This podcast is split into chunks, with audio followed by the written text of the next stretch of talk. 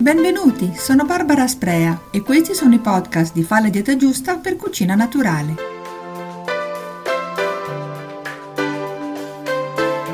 A marzo la voglia di primavera è tanta anche se ancora le temperature sono fresche e gli alberi piuttosto spogli. Possiamo però sfruttare queste settimane di attesa della bella stagione, dedicandoci a una sorta di remise in forme del nostro organismo, che vada in parallelo con le tradizionali pulizie di primavera della casa o del cambio del guardaroba, dando attenzione, in altre parole, all'alimentazione, preferibilmente leggera e ancora più verde del solito. Come vedremo, in questo mese la natura ci mette a disposizione tanti alimenti con particolari proprietà che, oltre ad essere salutari, contrastano la ritenzione idrica nei tessuti. In altre parole, aiutano a sgonfiarsi. Insomma, l'argomento di oggi è un classico di questo periodo dell'anno, ovvero la dieta depurativa di primavera.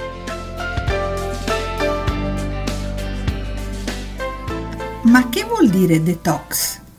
Lo sappiamo, la vita particolarmente sedentaria dei mesi invernali, unita a qualche sgarro alimentare, oltre al grasso ha facilitato nei soggetti predisposti anche l'accumulo di acqua nei tessuti, con il risultato di aver appesantito ulteriormente la silhouette. Ma quali devono essere le nostre scelte alimentari quanto si punta, virgolette, ripulire l'organismo dalle scorie invernali, chiuse virgolette? Fondamentalmente si tratta di seguire una dieta che aiuti a lavorare al meglio gli organi con funzioni depurative ed escretorie, fegato in primis, Bisogna ricordare che proprio questa grande ghiandola a rielaborare le sostanze nutritive digerite come i grassi, ad esempio, rendendole utilizzabili per l'intero organismo e a eliminare le tossine e gli altri composti nocivi introdotti inviandoli al rene o all'intestino per l'escrezione. Insomma, possiamo dire che se il termine dieta detox è suggestivo, in realtà quello ad essere veramente detox è il nostro fegato.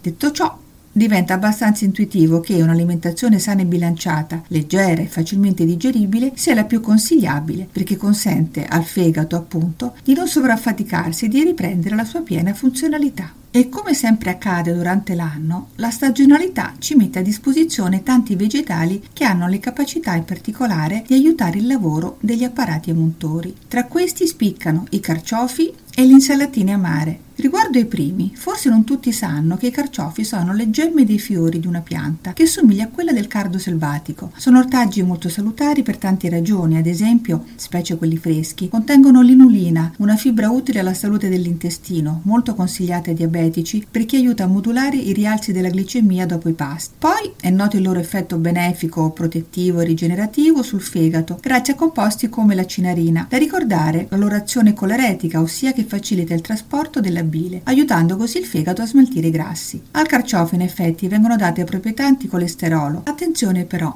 Alcune sostanze epatoprotettrici del carciofo diminuiscono con la cottura, meglio perciò consumarli spesso anche in insalata, tagliati sottilmente e conditi subito con olio e limone. Ai carciofi segue la numerosa famiglia delle cicorie, alla quale appartengono anche i radicchi e l'indivia. Tra queste hanno una spiccata proprietà depurativa il tarassa con la cicoria da campo e la cicoria da taglio, a tavola è consigliabile consumarli crudi in insalata per cogliere tutte le loro virtù, tranne che nel caso della cicoria da campo oppure del tarassaco o della catalogna, considerati spesso troppo amari da crudi e che perciò vengono tradizionalmente lessati e conditi con olio e limone. Infine non va tralasciata l'azione diuretica e disintossicante della cipolla e cipollotto. Per sfruttare al meglio le proprietà di tutte queste verdure si consiglia anche di berne i loro brodi, se vengono cotti ovviamente. L'acqua di cottura della cicoria, ad esempio, ma anche del tarassaco o della Catalogna, calcolate un rapporto di chilo di verdura per 3 litri d'acqua. Può essere utilizzata a scopo diuretico quando occorre un drenaggio più spinto. Se ne beve una tazza al mattino oppure durante il giorno, però va conservata in frigorifero. Il suo sapore amaro si abbina alla perfezione con una spruzzata di succo di limone, che tra l'altro la conserva meglio, e devo dire che è molto gradevole e si può consumare anche al posto dell'acqua. Riguardo al bere, da quanto detto finora, risulta abbastanza intuitivo che per consentire ad altri organi detox, ossia ai nostri reni, di svolgere la loro azione azione depurativa è importante stimolare una buona diuresi. Abbinando o alternando ai soliti 8 bicchieri d'acqua consigliati al giorno i brodi di erbe amare o anche tanti infusi di erbe che si trovano in erboristeria o in farmacia, preferibilmente però consigliati da specialisti. E infine arriviamo all'intestino e che sia un organo escretore e detox non lo si può certo negare. In effetti, per recuperare una buona condizione è sempre importante prendersi cura della funzionalità intestinale, contrastando fenomeni quali la stipsi e bere è indicato anche per questo scopo. E poi, assumendo con regolarità i cibi utili per la loro ricchezza di fibre, come gli ortaggi, i cereali integrali o i legumi, per arrivare fino allo yogurt e gli alimenti fermentati.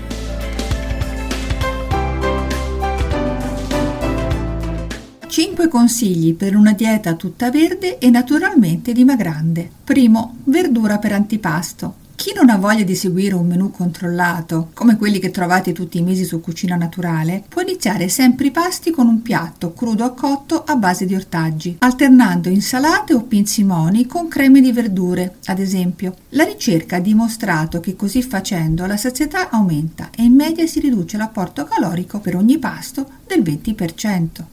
Secondo, grassi, pochi e buoni. Per rendere la dieta più digeribile e salutare per il fegato vanno limitati il più possibile i grassi saturi e quelli industriali, come i famigerati grassi idrogenati. Come fonti principali nell'alimentazione vanno preferiti l'olio extravergine di oliva, la frutta a guscio, quindi noci, nocciole, mandorle, e i semi oleosi, come quelli di lino, di zucca, di girasole o anche il grasso avocado. Ancora meglio se si utilizzano i grassi il più possibile a crudo, in modo da non alterarli con la cottura. Terzo consiglio, una dieta tutta verde.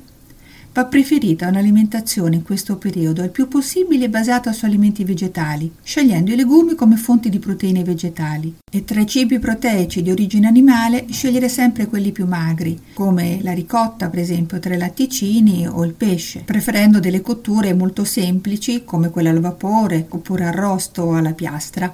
Quarto, Sorsi di salute. Per aumentare l'effetto depurativo della dieta si può aumentare la presenza di ortaggi e di frutta anche sotto forma di centrifugati, frullati, infusi, brodi vegetali ovviamente senza l'aggiunta di alimenti grassi o di zuccheri, mentre vanno evitati il più possibile gli alcolici, i nemici per eccellenza del fegato, come è noto. Quinto consiglio e ultimo, occhio al sodio. Per sgonfiarsi non basta bere a sufficienza, ma bisogna anche ridurre la quantità di sale, altrimenti si rischia di aumentare la ritenzione idrica nei tessuti. Per insaporire i cibi, meglio utilizzare più aromi del solito, come erbe, spezie, succo di limone. Le alternative sono tante. Ovviamente tutti questi consigli vanno comunque inseriti in una alimentazione sana di cui però vi ho già parlato tante volte. E con quest'ultima considerazione per oggi ho finito. Io vi ringrazio per avermi ascoltata e vi do appuntamento per la prossima settimana al prossimo podcast di Fa la dieta giusta per cucina naturale.